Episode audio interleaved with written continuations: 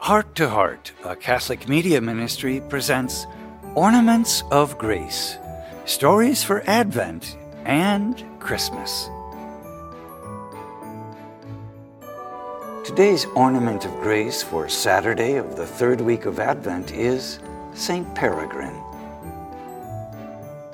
From the book of Genesis Judah, like a lion's whelp, you have grown up on prey, my son. He crouches like a lion recumbent, the king of beasts.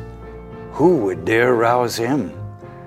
The scepter shall never depart from Judah, or the mace from between his legs, while tribute is brought to him, and he receives the people's homage. Today's first reading is one of the blessings Jacob is giving his sons on his deathbed.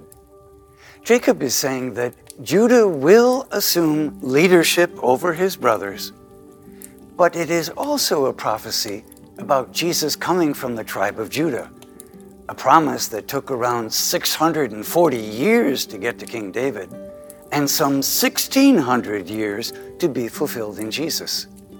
If Advent seems long, just think how long the chosen people waited for the Savior.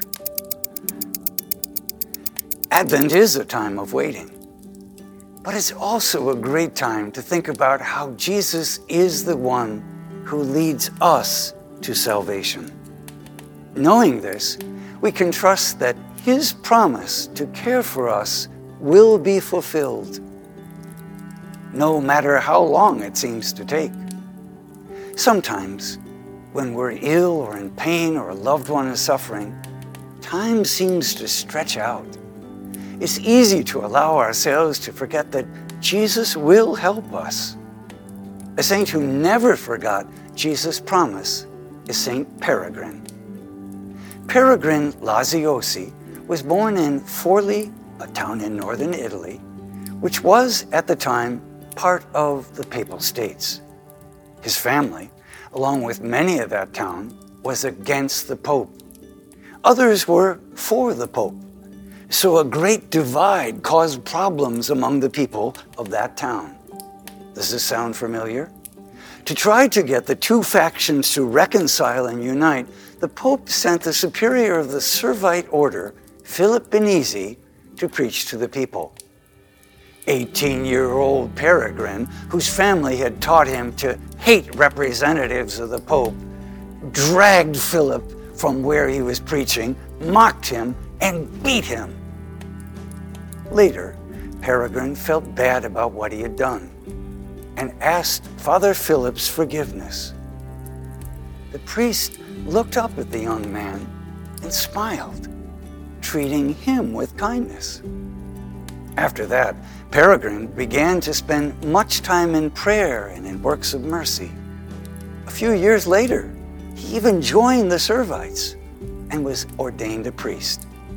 He preached powerfully and spent his life caring for others, especially the poor and the sick, and doing penance. People sought his advice, sensing he was filled with the Holy Spirit. When Peregrine was 60, he developed a severe cancerous infection in his leg and foot. The pain was excruciating, and the doctor decided the leg needed to be amputated. Peregrine spent the night before surgery in prayer before a fresco of the crucifixion.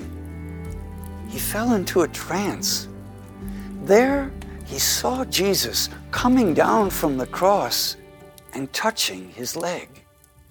When the doctor arrived the next morning, he found no sign of the cancer.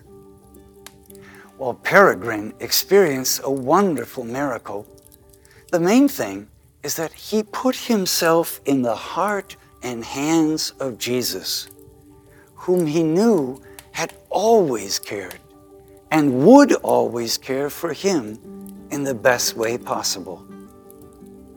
Peregrine went on preaching the good news, caring for the poor and sick, and continuing his life of prayer, penance, and praise.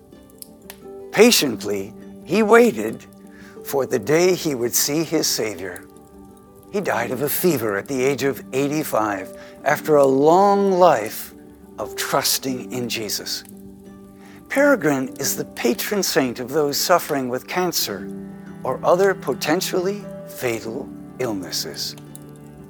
St. Peregrine is today's ornament of grace.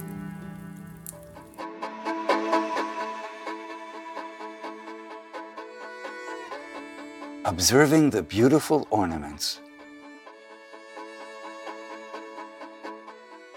When you are ill, how might Peregrine's life help you to trust that Jesus will keep his promise, no matter how long it might seem to take?